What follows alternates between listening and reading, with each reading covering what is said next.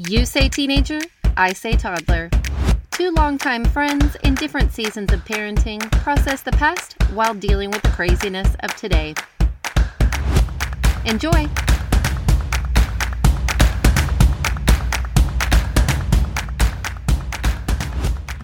Welcome back, everybody, to You Say Teenager, I Say Toddler. Teenager, toddler, teenager, toddler. We didn't rehearse whether or not you were going to do that. Um, today's oh. a super special day because we have guests on, and um, we may have just scared them off with the little chant that Kurt just did. But um, no, n- now they're golden. Now they're in for sure. You're committed now, ladies. It's you don't have a choice anymore. Well, I want to add some choreography to it, so you know. Oh, I like you already. Cheer, we need to cheer properly. And if anybody can add some choreography, it's Julie, and we'll get to that in just a second. so, okay. So, the last time that we were talking, Kurt and I got into a discussion in particular about teenagers and what kind of clothing they wear and stuff we got super confused we didn't know what to ah. think we we acknowledged the fact that we were both raised very conservatively and i was like you know what this is like the blind leading the blind. We have no clue what we're doing in this realm. We've got to get some professional help. So I reached out to a friend of mine, uh, Julie Spears, who uh, is a psychologist, but I'm going to let her her tell us what her her background is and, and all that good stuff because I know I'm going to butcher it.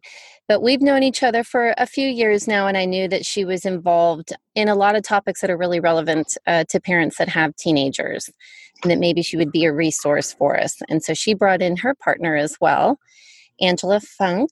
And so, uh, first off, I just wanted to check in with you ladies, have you introduce yourselves, and tell us how things have been going. Julie, why don't you start us off? Okay, great. Um, I'm Julie Spears. I'm a licensed clinical social worker. Um, so that is my background, and I work in South Austin. Angela and I share an office, which is really exciting. We've been doing that for the last year and I work uh, primarily with adults on mental health issues and empowering women. And I am really excited to work with Angela. Specifically, we work with teenagers in teaching sex ed, which is why we're here, and we're going to talk to you more about that. Um, and I've been doing doing okay. You know, I just woke up my teenager at 1 p.m. They were still sleeping um, to tell them that school is delayed for four weeks. So um, they were excited about that. So, yeah, we can continue this crazy, inappropriate sleep schedule um, for longer. Um, so, anyway, that's what's going on at my house. Yeah, just to interject there. Uh, so, Austin ISD just voted last night, I guess this morning, because it was like 2 3 a.m at 3 a.m. when the vote finally went through to suspend or delay classes, I should say, for an additional three weeks. So our oh, mm-hmm, oh wow, will not be going back till September 8th, and at that time they will have a an option for in person or online learning. And so um, the turnaround for all of that was really kind of disconcerting. So.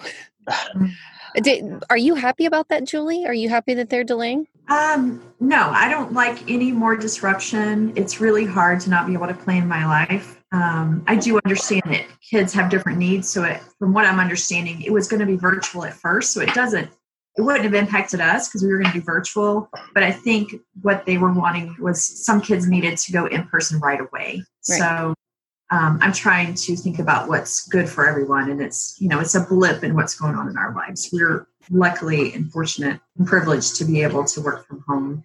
Um, but for a planner and somebody who needs something to be able to plan and know what's happening, it's really hard, and it just feels like yet another another loss of like yeah. something I could plan for. But we'll be okay. Oh wow, that's um that really alters things. I, I know here in Los Angeles, uh, they determined that Babs will be back on the 18th virtually. Mm-hmm. Um, and that was devastating news. I mean, we kind of knew, but we were holding out hope. But um, you know, fingers crossed. Like I'm very hopeful for like late fall, but it kind of says the earliest. You know, the experts say the earliest in Los Angeles probably January. Wow. And she's a junior you know, yeah. she, I mean, fortunately, she's not a senior. She's got a lot of friends that are seniors. I mean, look, we're healthy and I'm able to work from home, but we're driving each other crazy. I miss getting up at five, dropping her off at the bus at 6.30 and having like normalcy. I there, yeah. Julie, I hear you. Like I, I, you know, it's just an alternate universe. I feel like we're living in in a way. yeah. Mm-hmm. yeah, and we need breaks from our kids, you know, and our partners and each other. yes, breaks. So Julie can talk more about that. yes. Okay. Angela, tell us a little bit about yourself and your background.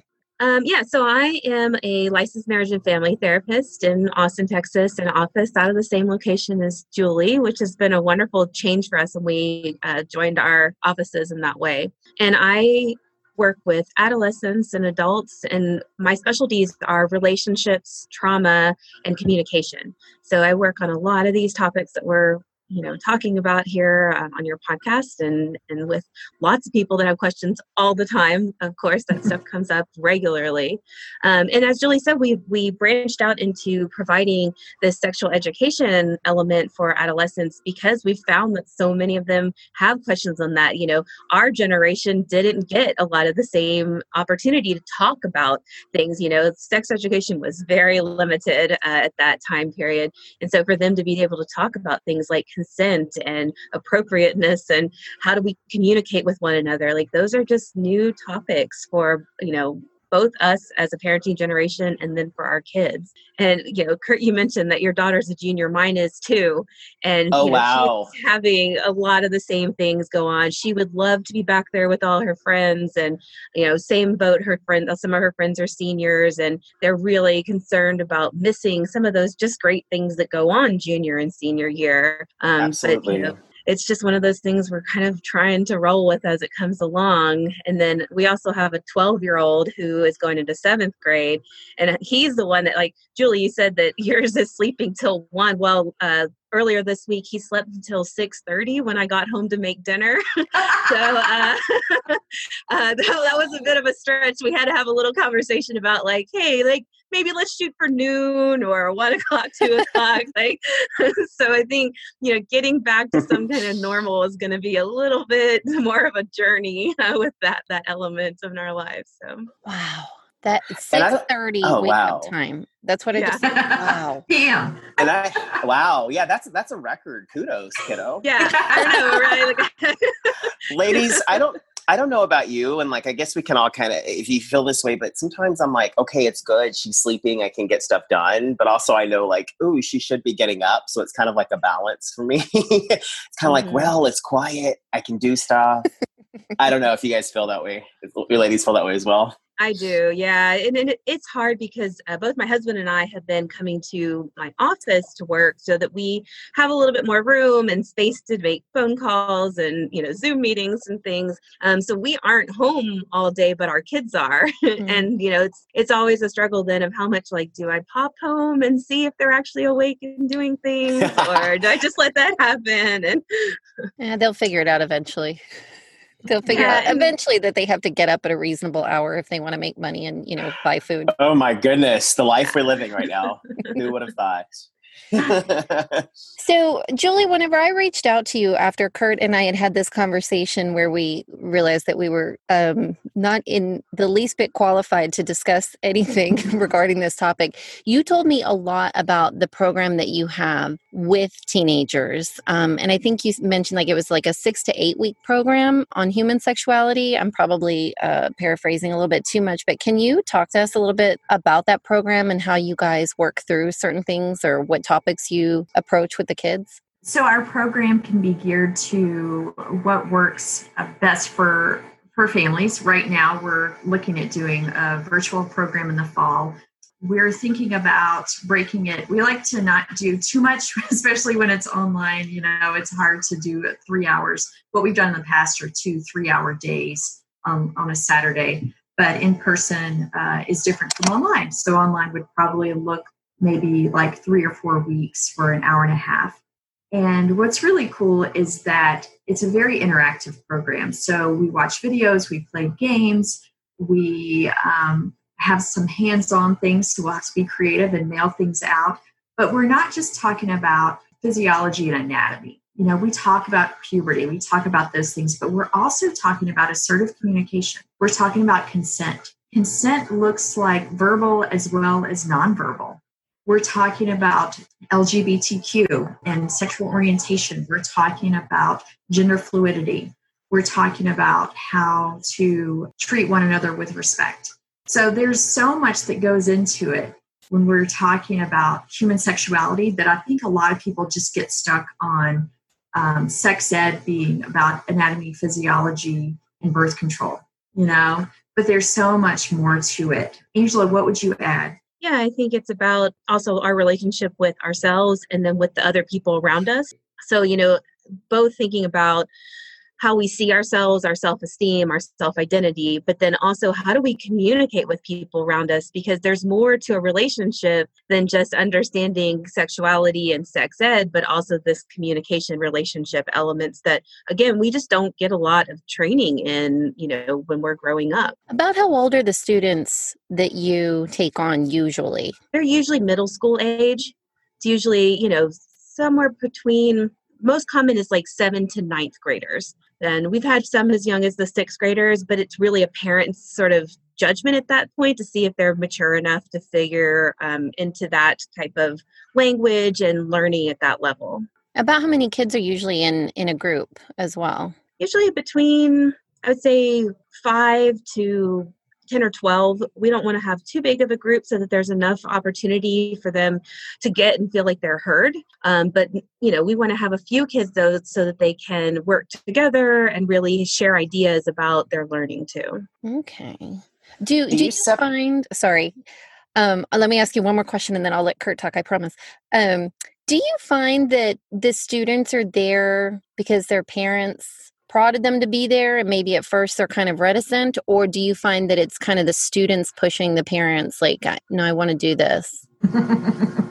We've had a real mix of students. Yeah like it's some of them are i don't want to be here at all. Don't talk to me. I don't want to be like seen or heard. Um, i'm only doing this because of my parents. And some of the kids are ready to jump in and like this is they've been looking for some information and ask some questions and so it really varies from kid to kid yeah, I will tell you. Um, often you will get kids if you ask them, "Do you want to take a sex ed class?" Their answer is going to be no. I mean, oh my god, how uncomfortable. Um, so what I did with my kid is I said, "Hey, you're going to be going to this class. Um, do you want to bring a friend or not?" so that was the option, you know. And of course, I didn't teach my own kid because they would be mortified. I, I sent them to another class. But uh, of course, Angela's kid was happy to come to our class. So oh yeah, what what we have experienced is some some kids have to be prodded and encouraged but we always do a survey at the end and every kid has said that they would recommend a friend coming to our class and that they did find it fun um, so you know once you get in there and we kind of we're, we're wanting to destigmatize all of this. What we're finding is once kids, we can destigmatize these topics, then you're opening up that communication where they can talk about this kind of stuff with their parents. We are giving them information to make informed decisions. And then we want to leave it up to the parents to instill what their values are. You know, we're not instilling those values. We're saying, here's the information, here's how to communicate, here's some things to think about. And then the parents can also join in and reiterate those things and then instill their values. Kurt, what were you going to ask? Oh, I was going to ask do you do gender specific classes or do you mix gender all in the same class? How does that work? Well, we have done gender specific classes, but there is the opportunity to do mixed gender classes. So the training that we use originally is based on a training called Unhushed. And they do mixed gender classes all the time at, at middle schools here in town. And they found that it really works well. Um, we found that there are benefits and disadvantages to both. Um, and so, you know, eh, thinking of this opportunity to learn in an environment where, you know, gender isn't even sort of an issue that can be really helpful that all, everybody's on the same playing field, but also then there are opportunities where um, just given the society that we live in and still grow up in like it's sometimes easier to speak in a single gender classroom setting. Oh, okay yeah i was just curious how they reacted together with you know with the sex ed. I know growing up you know, like like you had mentioned that sex ed it was very different. I went to a Catholic school, and all the boys once a year were pulled into a classroom with a doctor, and the girls were pulled into a classroom with a nurse. And then of course we all like were like mortified or excited for like a couple of hours you know mix and we gossip and like mix up all the stories for a few days of course. So i was just curious how that how that works now in the modern day the thinking behind the mixed gender is uh, giving them the opportunity to have those conversations so it's not so awkward when you're having them in real life right, right. so we practice asking each other out saying yes saying no. Uh, we practice learning how to communicate assertively. So if you can do that in mixed gender in a classroom setting then that would be great outside. And whether we're doing a mixed or same gender uh, they're getting the same information. So we break out pads and tampons and we talk about periods and we let the boys dip the tampon in the water to see how it works. And we talk about, all right, so a tampon falls in the hallway from your friend's backpack. What do you do with that? How do you handle that? Do you throw it to your buddy down the hall? Or do you, you know, quietly put it in the trash can? Or, you know, how do you handle that? So we want to destigmatize these things and let them really learn and understand each other what's going on in all of the bodies. I don't want boys to only learn about boys bodies and girls to only learn about girls bodies. Oh wow. I love this. Um how mm-hmm. so how long have you been doing this for these groups? A little over a year right julie? Something yeah yeah. Okay. This is a really good thing you have going on. I, I love it. Um do you ladies obviously i i guess you work with teens of all ages. Do you do anything for the older kids or do you recommend just putting them in in that group as well yeah. like a 16 year old 16 to 18 yeah. Absolutely. They, you know, and we've even talked about doing a, a, version of this for college students. I've had college students say, I want to take this class. So, yeah, absolutely. The teenagers can. We would just be mindful. We may not want to put um, a sixth grader with a 12th grader, you know, so we would be mindful of setting up those those things. Um, but yeah, 16 year olds could absolutely benefit. So mostly you've been doing this in South Austin, correct? Where your office is. In Austin, yes. And we can go to parents' houses. Well, we used to pre-COVID. Um, yeah.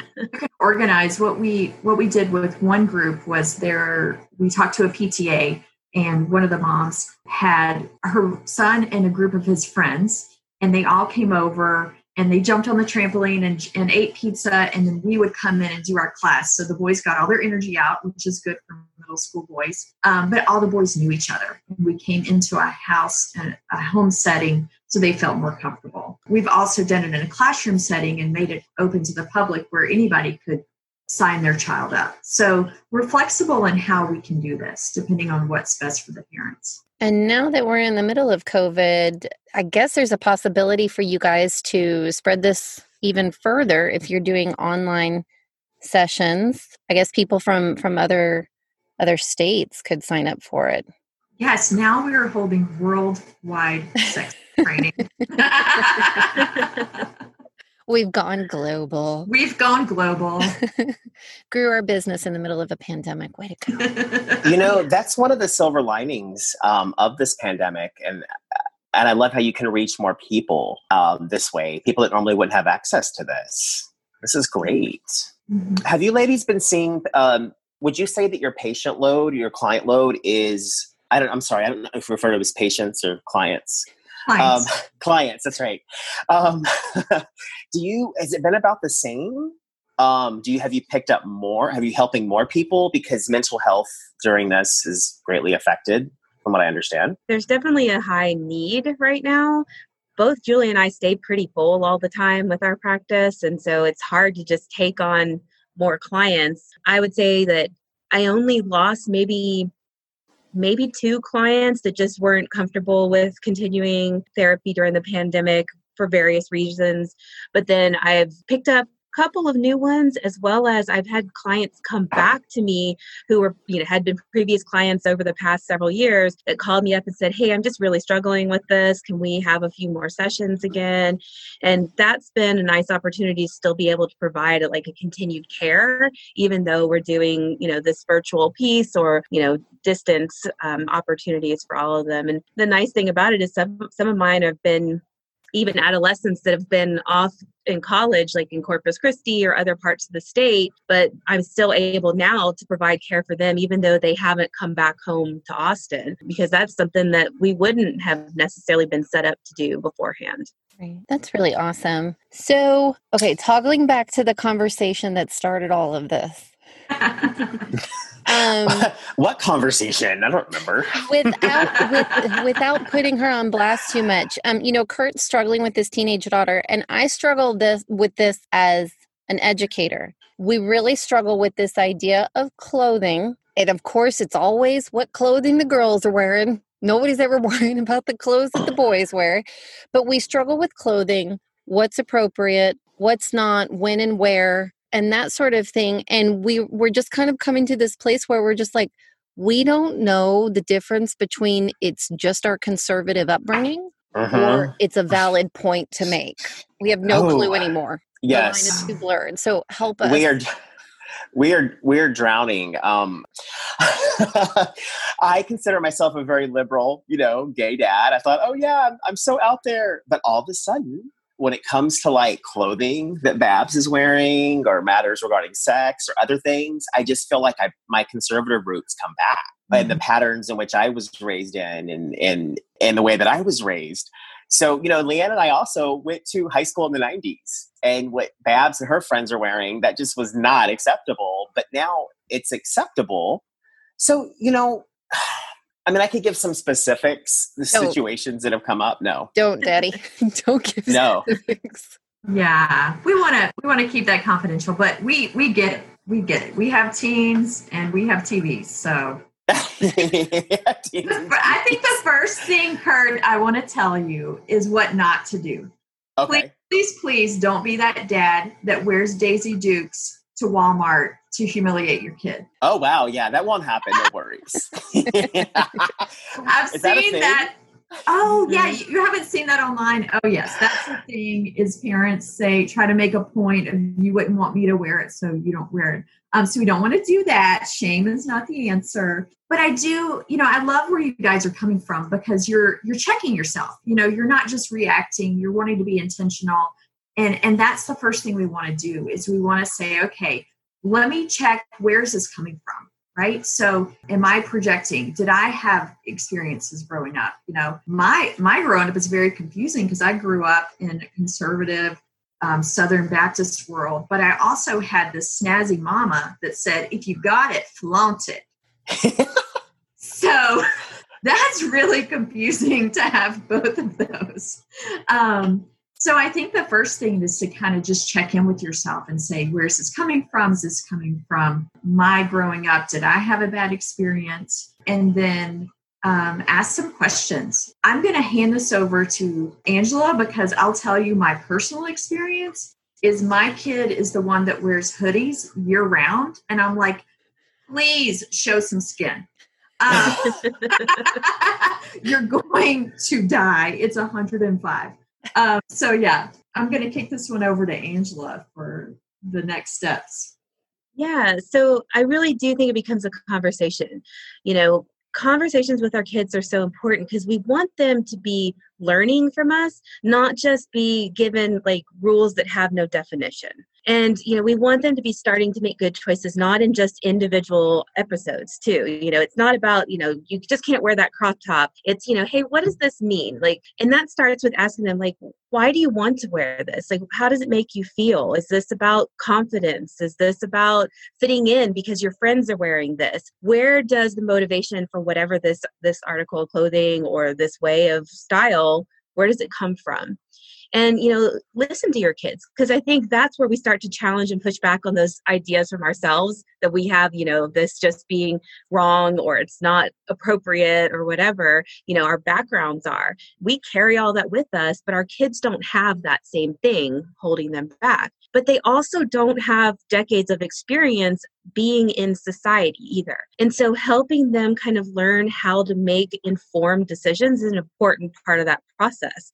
We want them to be realizing that there are inappropriate places to wear things. You know, you wouldn't wear flip-flops to go to a job interview. You wouldn't, you know, wear your swimsuit to go to your grandmother's funeral. You know, we have to think about the appropriateness of stuff And I think about it the same way that I approach cursing or foul language in my house. You know, those words have power in our society, but they're not necessarily bad words, so to speak. They're just words that come out. And I get that there are a lot of places that you end up using them. They show emphasis, they show connection with our peers. And yet, my daughter, I always let her know that she is able to use those words if she knows when and where to use them. You know, this is not going to grandma's house and being able to say any word that comes out of your mouth because that's not appropriate. It's not appropriate to use them at, at teachers in school or around teachers in school. And so, you know, if she can make good choices with her language, with the things she wears, with how she communicates, then I'm trusting her to do that. And, and by trusting her, I'm giving her the power to start making and learning how to make those decisions. And we do, we, we course correct all the time. You know, I notice things that are slip ups and I say, hey, you know, that word came out when you were around your grandparents. Let's tone that back or be careful or you know she'll put on an, an outfit that she thinks is great and i'll have to remind her hey you know what? Today we are you know you're going to be at my office maybe around some of my clients or today you know you're going to actually have to go to school and wear your uniform or you know what are these pieces that have and how do we think about it? And, and i encourage her to go back and say like okay so i know that that looks great and that's what you want to wear and that's cool in another situation maybe but today i think we need to rethink that and so you know we're we're having conversations all the time about how to make those choices what do you say or, does she ever or what do you say to a student i'm sorry going back mm-hmm. to my teacher roots what do you say to your child if their rebuttal is but you're shaming me or you're sexualizing me or we shouldn't be worried about what other people think yeah and that's hard i think that's part of that adolescent brain, right? That time period in our life, they are constantly trying to push boundaries and authority. And so a lot of times it's going to feel like that to them, even when that's not your intention. And that's when I think it takes a little bit more conversation within that. Like, hey, I'm helping you learn. I understand why it feels that way. But, you know, it is really about keeping, you know, things appropriate and safe in ways that just fit within the boundaries of our society. And, you know, I like in that way of having sort of a simple set of rules to stick by. It's, you know, well, maybe I don't want to see your underwear outside your clothing at any point, like sticking out in some place, you know, but working within those bounds then if this is the bare minimum of i can't have these things happen. If you want to leave the house i i really need this to be okay for my sense of well-being as a parent and then give them the, the boundaries around that. But if you want to wear whatever top you want to wear out of your your closet great pick that out and let's let's run with that. And i think by handing them pieces of control that helps with that pushback piece. You know it's not about just telling them what they can or can't wear. It's saying you know you can wear what you want within these sort of boundaries that i've given you. And that's about helping their adolescent brain learn why those boundaries exist and then giving them more choices that they that you feel are acceptable within those boundaries Right. And it is like a skirt or short length. It might be like, oh, you know, I don't want if you have to bend over or if you're dancing, I don't want to accidentally see your underwear. So, you know, let's think about the length without it being about sexuality, without it being shaming and just, you know, more matter of fact. I'm just like, you know, I just want to make sure if you have to bend over that no one's going to see things you don't want them to see do you feel like it's in the same vein because for me i'm i'm struggling as an educator and it seems like the dress code changes every year. And mm. the verbiage or the conversations around dress coding girls or boys for that matter just dress coding teens in general seems to be transitioning. And it's also you know inconsistent in a lot of situations. I i don't know how do we talk to our students in particular our female students without shaming them especially because they're not our kid. I, so i can't i can't place any values on them. It's not my role to do that. Yeah. Well i mean i think the hard part is at the administrative level of what they're choosing to set the rules. You know i think for you in your position it might be easier to just it be more matter of fact and just be like you know sorry that you know that's what the rule is you know okay. instead of it being like oh, well i mean you're going to be tempting these young boys. I mean, For the record, I've never said that. Okay. absolutely, absolutely. But I do know that purity culture movement that came out in the 90s. Luckily, I think I escaped that. But that was a lot of that of girls ha- are responsible for boys' actions. And that is, you know, that perpetuates rape culture of feeling like we're responsible for what other people do. And we definitely don't want to do that. And of course, you don't do that. But, you know, for me, I think it's just very matter of fact of like, sorry, that's what the rule is. Um, it's not like you're creating a rule, you're just enforcing a rule that's already been there. So, you know, I okay. think for me, I would just encourage you to be matter of fact. I don't know, Angela, if you have any yeah, I agree. I, I know it's challenging because, like you said, Leanne, like those rules keep changing every year. And I really appreciate that they are because I think a lot of schools are really starting to back away from the very like gender specific instructions of girls can't wear spaghetti straps or girls can't, you know, do X or show their midriffs or whatever, because that really did go into that realm of, of only leaving the explanation that it was because of this sexuality piece. And when they've backed away from that, even though it may be harder to interpret those rules sometimes, it actually makes it much easier, I think, for educators to simply be, well, is it on this list of, you know, five things that the school gave me? If not, then that's not a place for you to have to step in and, you know, try to enforce those things because that becomes more of, of those judgments that we pick up from our own ideas and backgrounds. Okay. Thank you. That makes it a lot easier. Kurt, did you have questions? Because I know this is kind of. A- uh, oh no, this is this is this is really great info. Um, and I love you know the whole course correct. I feel like I do that all day long with everything. Um, it was interesting what you said about sort of the, something that goes back to I think my conservative upbringing that girls are responsible for boys' behavior. You know that oh that's not accept.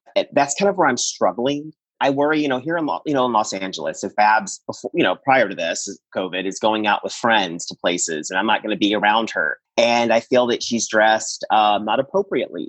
That's when like conversations have come up, and she feels like I'm shaming her, or she feels like you know it's sexualizing her.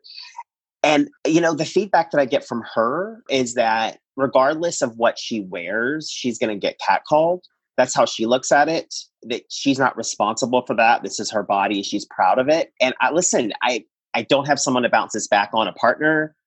It's just me. I don't know. This is where we have a lot of disagreements when it comes to this. What would you guys ladies suggest Kurt, I think your concerns are valid. I mean, we live in a world where, as adults, we've experienced a lot of those things. We've seen it happen to our friends or families or ourselves in many ways. And I do think there's a way to approach our kids and let them know your concerns without trying to say that that that becomes what the rule is. So you know that's where that conversation really plays in of like hey I, you know i i really love that you feel confident in this.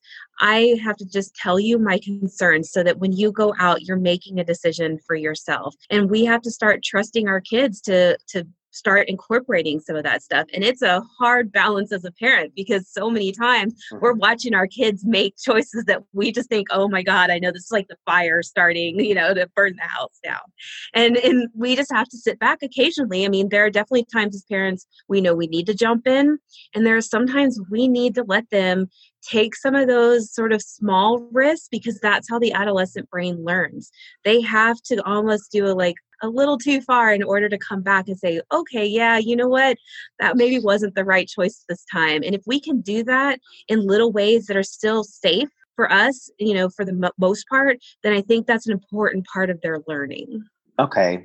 I, I get that. And I, and I want her to feel confident. I want her to feel beautiful. Um, you know, it just, we were, it, we were headed to the beach a few days ago. Um, a friend that we quarantined with of, of Babs, and, and they had their bikini tops on and some bottoms. And we there was this like outdoor mall that was serving like boba, and there was an the bar that they moved outside next door. And you know, Babs and her friend, they were just like really upset that these guys were catcalling them as they were or whistling. And I didn't know what to say to that. I didn't want to be like, well, you are wearing your bikini top out at an outdoor mall uh, you know, I, I just feel like I really need to watch my words, you know. Yeah, it's it's hard. You have to bite your tongue, I think. I mean, that's again, that was not Babs's problem. That was these guys, you know, catcalling them. And really, it was their issue that they were then imposing on your daughter. And I think that, again, that's just one of those things. How do we instead teach them how to communicate when stuff like that happens?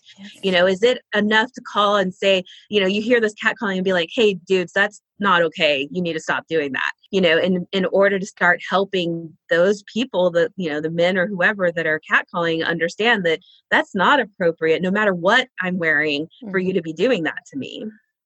And for the record, I've been running in the mornings on the sidewalk and I keep getting honked at and yelled at from the window. It doesn't change apparently oh. no matter how old you are and i'm covered oh. like i'm wearing long leggings and a you know a t-shirt and stuff like that and they're still doing that and it's so uncomfortable.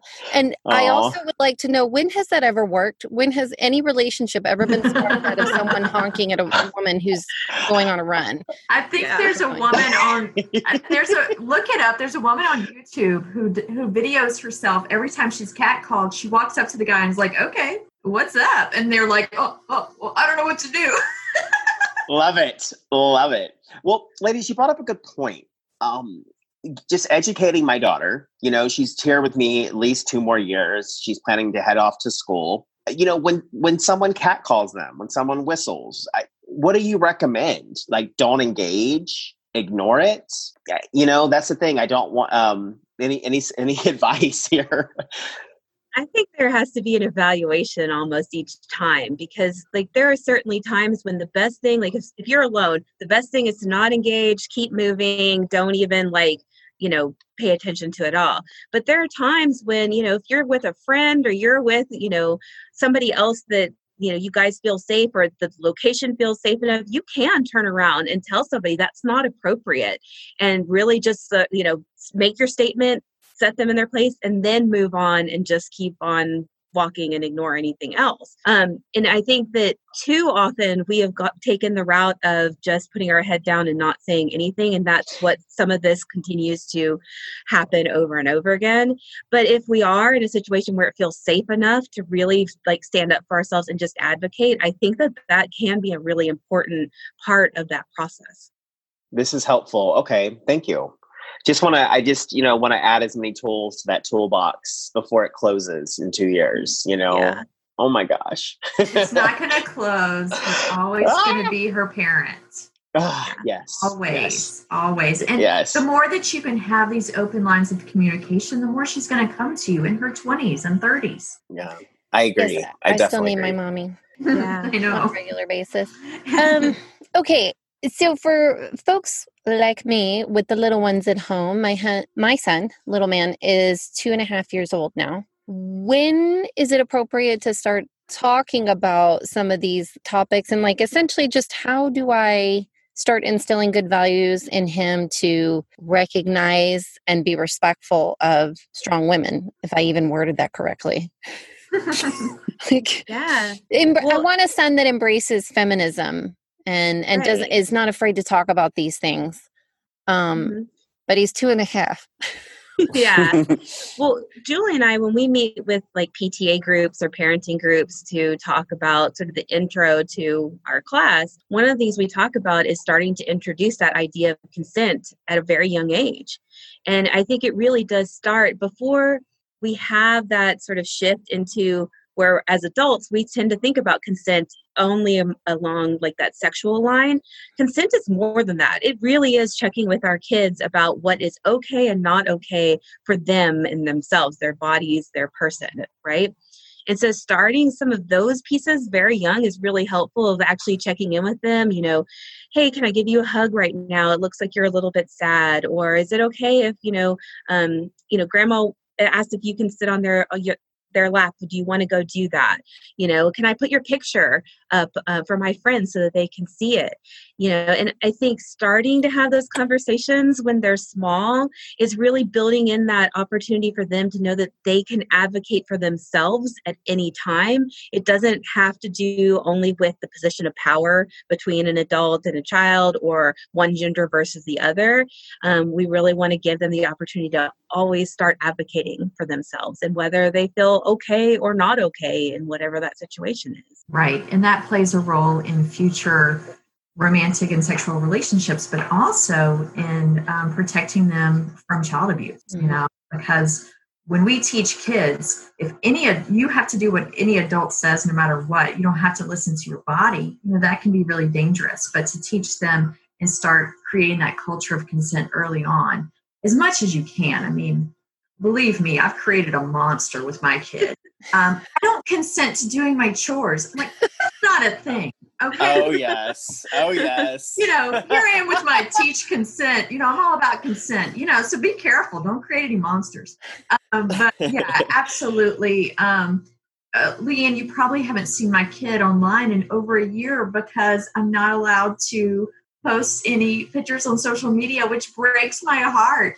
Um, but you know, I'm respecting that as hard as it is to not do that. And you know, in a classroom setting, it's saying, "Hey, is it okay if um, I read this poem that you wrote to the class, or I submit it to this competition?" You know, teachers think they know what's best for students, and they may say, "Oh, but it's really."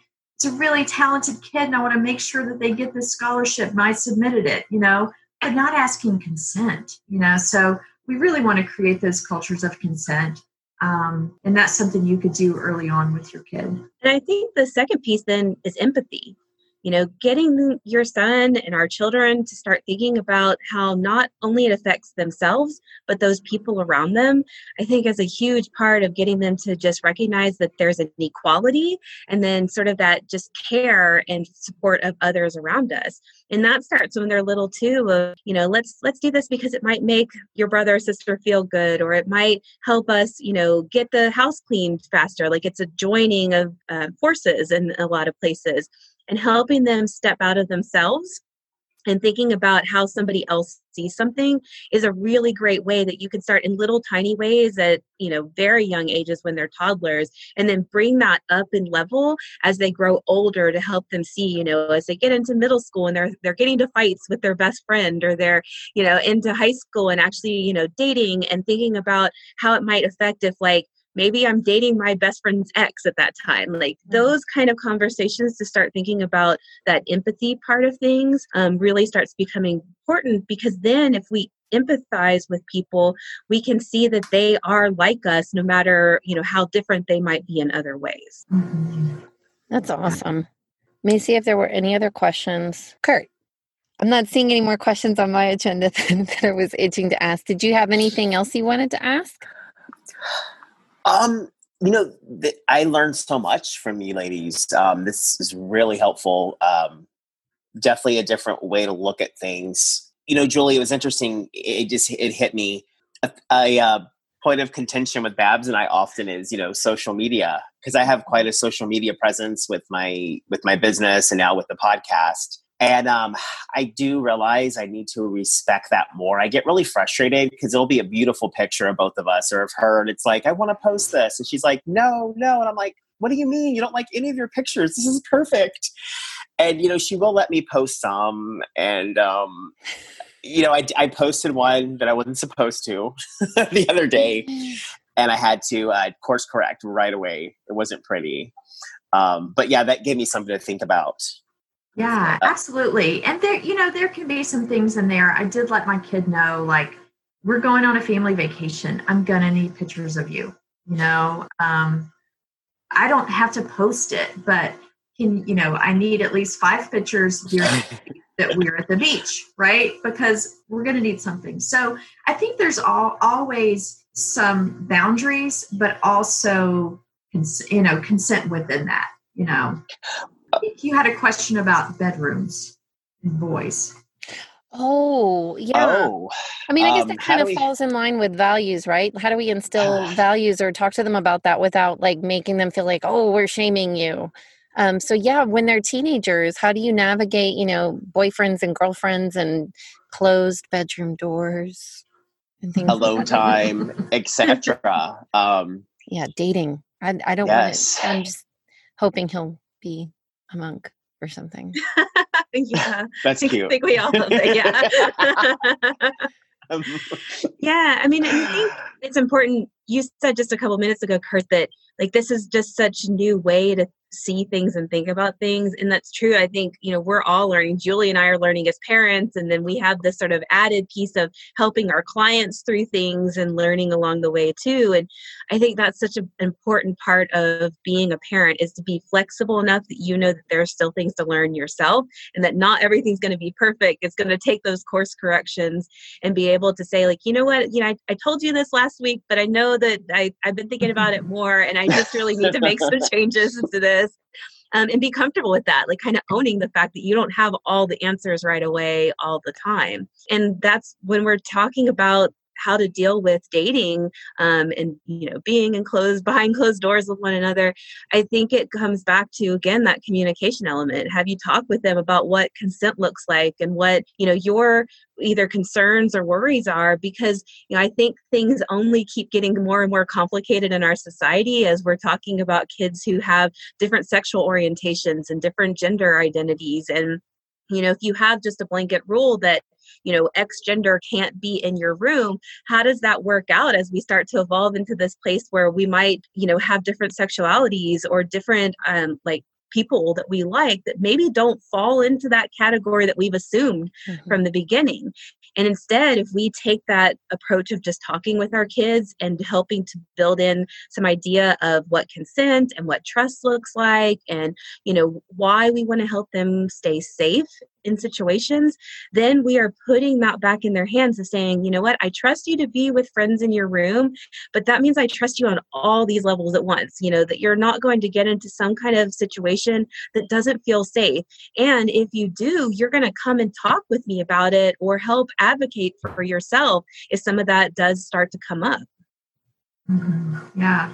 And, and that open communication, you know, my kid um, identifies as non binary and all of the kids in their group, um, you know, are on the spectrum sexually and with gender or gender as well. So it's so complicated because we may have a child that identifies as a male spend the night. it's all complicated. So being able to have those conversations, you know, who's dating who. Um, if we've had slumber parties, so you have all of all of these kids in one room, and it's like who's sleeping where, who's dating who, you know, and having these conversations and that trust because it isn't the, just this easy thing that maybe we did growing up where you couldn't have a boy or a girl in your bedroom. you know, and with Kurt, I'm sure you know, you've had different experiences yourself. So it is that communication. And it might be okay to just be like, hey, close the door with friends in our room period. You know, I mean, it's okay to have rules, but I think opening those lines of communication, explaining what your concerns are, and making sure that you are open to to different things. You know, I mean, for me, in a perfect world, no kid would ever have to come out as gay. It would just be, you know, just breaking down the heteronormative rules, right? You know, y'all we, can't see this, but Kurt's doing a happy dance. Kurt's dancing, right? I'm dancing too, right? So, you know, one of the things Angela and I talk uh, to parents about is not having that heteronormative language and not assuming that all kids are straight until you hear otherwise, not assuming people's pronouns, you know, and to ask those questions and respect that and know that kids are figuring things out and absolutely kids know who they like at a young age. I hate that response of, well, how would a elementary kid know that they're gay. I'm like, when did you know you were straight? Second grade? Ah. Uh, yeah. So powerful. Kids know these things and society is changing and to be able to support that and keep those lines of communication open with all kids is so important. And you know, I want my house to be the house where kids feel safe coming to.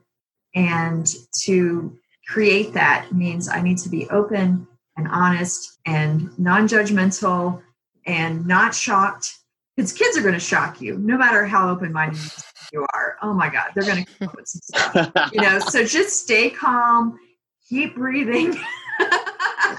Ah, yes yes. Um and I'm glad you remembered that question. Thank you. You know, one last thing that came to mind on my end, I know that I wanted to ask. Social media and pictures that our teens are posting. Um, we, how do I word this? sometimes Bab and I disagree. I mean, she's been pretty good about it, but let's just say she looks much older in some of her pictures. And I'm like, I don't know, as long as she feels confident and, you know, what's appropriate, what's not, is that just uh, what's uh, our, what's appropriate within our family? How do I determine that? She thinks something's appropriate. I don't. Yeah. Where do we go from here? so, have you talked with her about um, the privacy settings on her social media? because I think that that's a good place to start. You know, are these just pictures she's sharing with her friends because she thinks that these are like really cool, good pictures of herself? You know, then it becomes a confidence piece. And but is this something that somebody else could see? Um, you know, I think that you know the more opportunity for public exposure in those things the more you know you might have to help kind of cultivate what's appropriate and not appropriate in that way. But also remind our kids like even if your settings are private your friend could screenshot that and share it out with people that you are not aware that you know they're going to see it. And so really keeping in mind that like even with privacy settings on the internet nothing's completely private in this day and age you know those things can get screenshotted and shared anywhere. And so you know in some of the same conversations that you know you're allowing her to have with you about what goes on your social media if it involves her I think there maybe needs to be sort of an open flow of communication both way. That if you have concerns about something on her social media, I mean, ultimately it does reflect somewhat back on you too, Kurt, because that you know this is a person tied to you, and you have a social media presence and a business and a life as well. And so having some kind of conversation too that says, you know, if there are things that I just don't feel appropriate, in the same way, if you feel there are things that you don't want on my social media, I think we need to talk about how do we, you know, reach that consensus of what comes down. What if you both think appropriate have different definitions of appropriate? Um, does it come down to I'm the parent and I set the role with that? Um, you know. you know yeah. you've asked it all yeah. It's hard. I mean i think that sometimes there might be where you know if you've given the reason hey this is not appropriate because of this this is my concern with it i really need you to take it down and she's just adamant about it i mean it may have to come down to this just has to be a parent teaching moment and i really do need you to just take this down.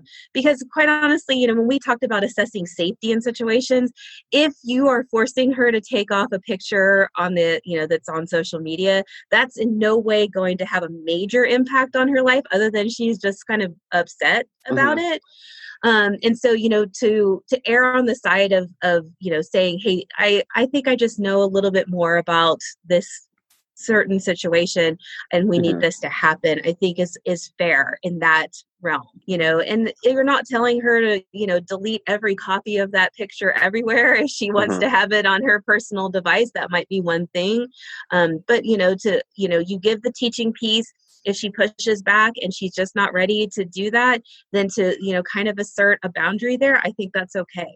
Yeah, the, kids need those boundaries to feel safe as much as they push mm. against them. They need us to set what those boundaries are and they're going to push and push and push and call you names and say you're not cool and you don't know what you're talking about you know but that's how we keep our kids safe you know. It's so refreshing to hear that thank you um, it really is. Unfortunately, we haven't gotten to that point, you know, with anything like that. I'm just, I'm just curious. Um, yeah, well, it's not and, fun know, nowadays. Be- everybody accuse you, accuses you of crushing your child's spirit. You know, with any no that you tell them, and and uh, it's getting yeah. even harder and harder to navigate. You know, where you draw the line. No, I'm the parent, and you're the child. At the end of the day, if you want to do this, you can get a job and go pay your own bills. At least that's what my mom always told me. well, oh, ladies, I want you to plug your business. Plug away. Tell us about any upcoming webinars or workshops or anything that you want people to know about that they could sign up for online, where they would go to do that. If you have a social media presence, what your handle is, and all that good stuff.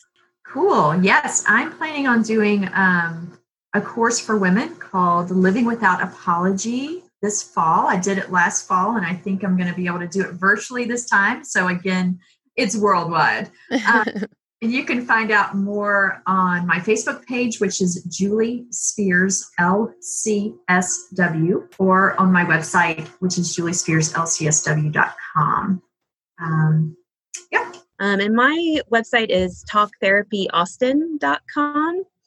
Um, and I have some upcoming classes that I'm planning. Um, I run one in the spring that's on connection and how to both build and foster connection throughout all areas of our life whether that's our relationships our you know communication and now you know connection is so much more important than ever because we're missing a big chunk of that all the time by being in quarantine. Um, and then Julie and I are also planning, we're right now getting, you know, names and information on people that are interested in an online sexual education piece um, for our What's the Buzz um, you know sexual health education and so that is also um, you can get to that as a link off of my website talktherapyaustin.com and then i'm on facebook also as talk therapy atx and I have a um, a therapy cat who has his own Instagram. He's Scruffy the therapy cat. So oh my you gosh. can look for Scruffy. Yeah. I love it. Oh. I knew I liked you. You're a cat person. Yes. We're big cat Yes. people. I have so I I have both cats and dogs, but only one of my pets, Sophie, um, the Bichon, comes with me to work. So it's really cute because Sophie and Scruffy will sniff each other, and Yeah. Yeah. I love Yeah. this. so yeah, we and I yeah, but I've been at home, so Scruffy and Sophie haven't been able to hang out. Hmm. Just Julie and Angela haven't been able to hang out. I know. They're going to need therapy too.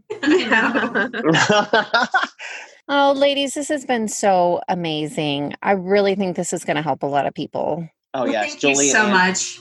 You know, parenting these days, it's you know, it's not black and white, and that's great. I think we're we're learning so much, and to be informed and intentional, and and asking all the questions. I mean, that's what makes a good parent. It's not doing the quote right thing all the time. It's stopping and reflecting, and that's what good parenting is. And I love that you guys are doing that, and because we've got to all learn from each other because we're all learning, and it's it's not easy. Exactly. Thank you for bringing these topics up because they're they're questions we all have as parents, but we don't always get the opportunity to discuss and learn from them too. Yes, Julie and Angela, this has been incredible. Um, thank you so much. I'm glad we could all come together, and it, it was very helpful. I know for me, and I know a lot of our listeners are going to um, really get value from this as well. I do believe. And something tells me he's going to be like handing the phone to Babs and be like, listen to this. yeah, she, it just may pop up on the phone this episode. Okay. Well, we'll say goodbye for now so y'all can get on with your day. Thank you so much for being generous with your time. Thank you, ladies. Thanks. Thank you all. Bye. Bye-bye. Take care. Bye. Take care.